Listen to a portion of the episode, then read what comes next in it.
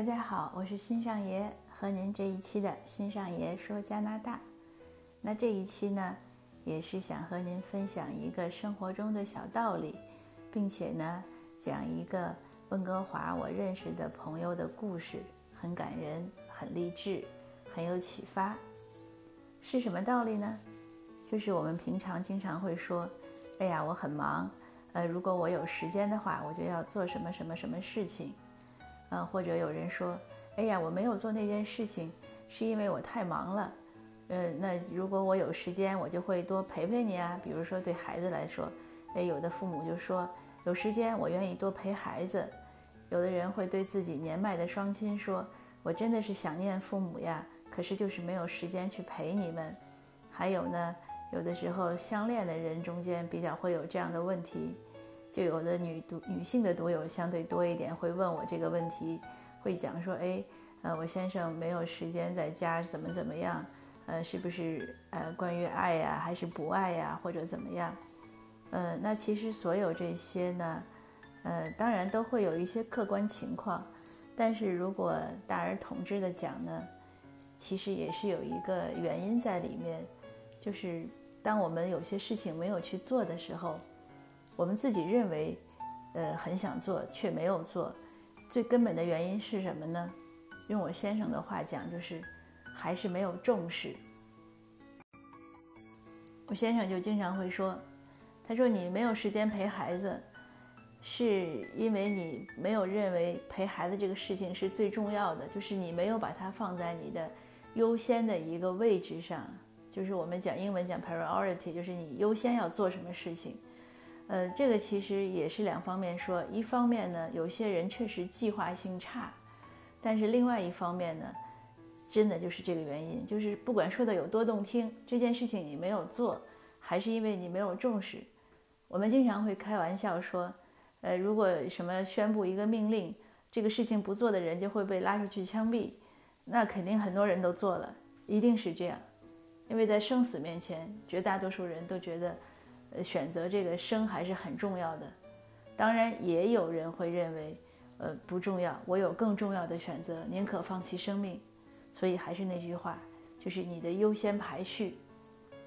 那说到这儿呢，其实我是很想建议许多父母，尤其是你孩子小的时候，你一定要好好的陪他，并且是认真的陪，给他读故事就是好好读故事，跟他做游戏就是投入的做。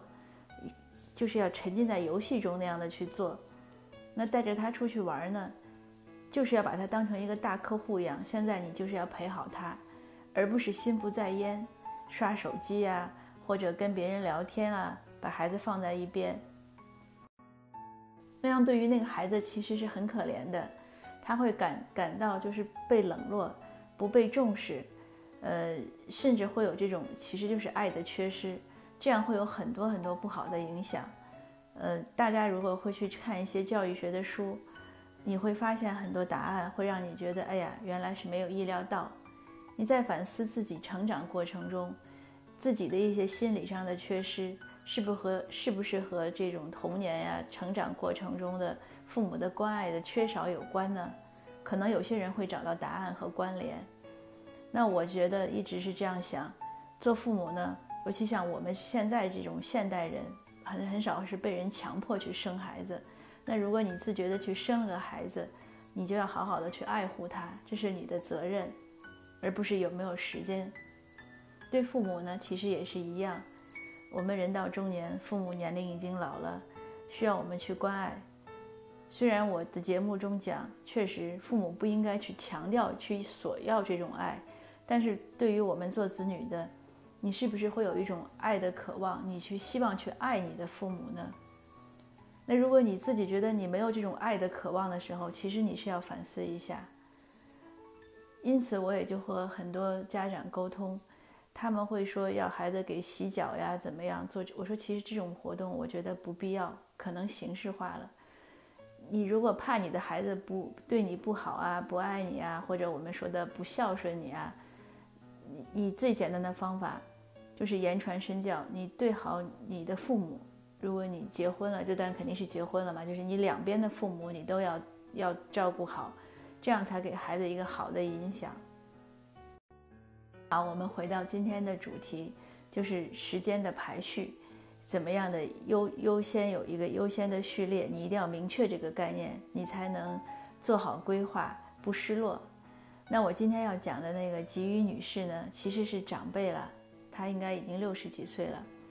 呃，他呢是从台湾来加拿大留学，他是出生在台湾，就是四九年之后，他们父母从大陆去台湾，他是生在台湾的。他来加拿大留学的时候呢，是七十年代，呃，那个时候二十几岁，他本来呢是来学比较文学，可是来没多久之后呢，他被检查出来就是有有癌症。那癌症的当时大夫讲的就是已经很很严重了，就差不多是晚期了。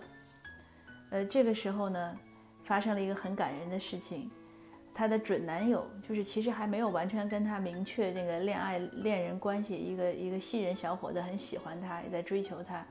那个男孩子听说这个事情之后呢，男孩子就向她求婚，所以这个是一个非常一个非常大的，我觉得是个文化的差异。他当时很震惊。很就是他说我已经这个样子了，你也知道我快死了，你还向我求婚干嘛？我可能活不了两三年，而且很明显的这样的情况下，只是个负担，他也不可能给他生孩子，也不可能和他共度一个什么多么美好的人生。可是那个男孩子说呢，他说你现在得了这个病，需要有人照顾，我跟你结婚就能很好的照顾你。嗯，你不要管你死了我怎么样，反正你过两三年你死了就死了，我我还我的人生我自己管，不需要你负责，你只要管好你这两三年就行。大概意思就是这样，他们就很简单的举行了婚礼，很快，然后呢他就开始，当然他身体这个状况他也很快开始化疗，开始怎么样，就是很痛苦的那个过程。你想七十年代的治疗那是应该是比现在要差很多了。可是我想说的第一点就是，在他开始化疗的时候，他当然感到很痛苦，掉头发了，不想吃东西了，而且两个穷学生都在念，他在读研究生，她男朋友在读大学，都没有什么钱，也没有什么营养品可以吃，那就很勉强能果腹的东西，差不多就这样，也没有钱来请保姆照顾他，很很难受，也是要自己做那点饭。但在这样的情况下，他换了专业。这一点我就特别吃惊，我就问过他，我说为什么呢？他说因为我太难受了，我我需要换一个转移注意力，那我就觉得，呃，我要学个新专业就可以转移注力注意力。另外呢，就是因为他不知道他能不能治好，医生说可能只有半年一年的生命，那好了可能只有两三年。他说如果我只有这些时间，我要干嘛呢？我希望我的人生没有太多遗憾。那当时他还是个学生，所以他的关注点还是在有可能的情况下学什么东西。他说：“其实我一直对室内装修很感兴趣。那虽然我大学是学文学的，那我觉得现在呢，如果我的时间这么有限呢，我是不是可以学些我真正特别感兴趣的？所以他就换成了室内装装潢设计这样的专业。这个你绝对是想不到的。然后他的化疗呢，竟然一点一点的好转。”而且他还装装修专业还毕业了，他竟然去上班，所以就是这样的一个过程。当然这个事情没有完，后来呢又一次恶化，他又进行了骨髓移植。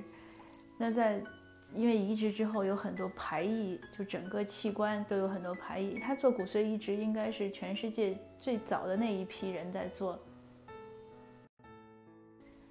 那排异情况下他是怎么对付这样痛苦呢？他又去上学。这一次呢，他选了建筑。建筑在加拿大是很难读，在国内应该也是很难读的，因为很多细细致的东西，包括计算呀，包括美学，很多东西要学。他选了建筑是一样的道理，一个是他为了转移注意力，另外呢，就是他说他做室内装潢的时候呢，发现你装潢的是后面的事情，前面是你要把房子建好。那有些设计师呢就不不注意一些室内的细节，就这有一个柱子啊，那有一个什么东西，就搞得室内装潢很难做。所以他希望从一开始就把这个房子打理好。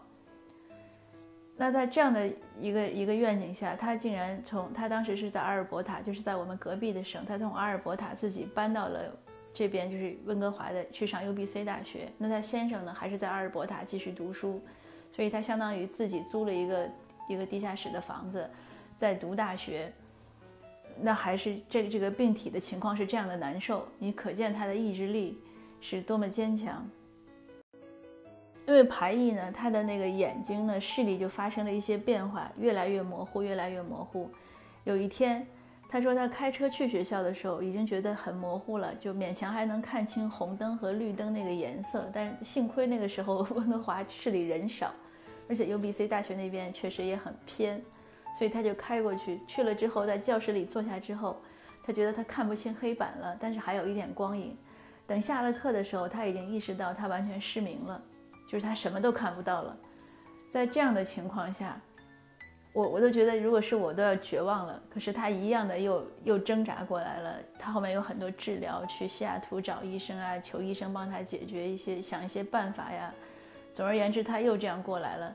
他后面呢，整个这个只是他患病的一个开始。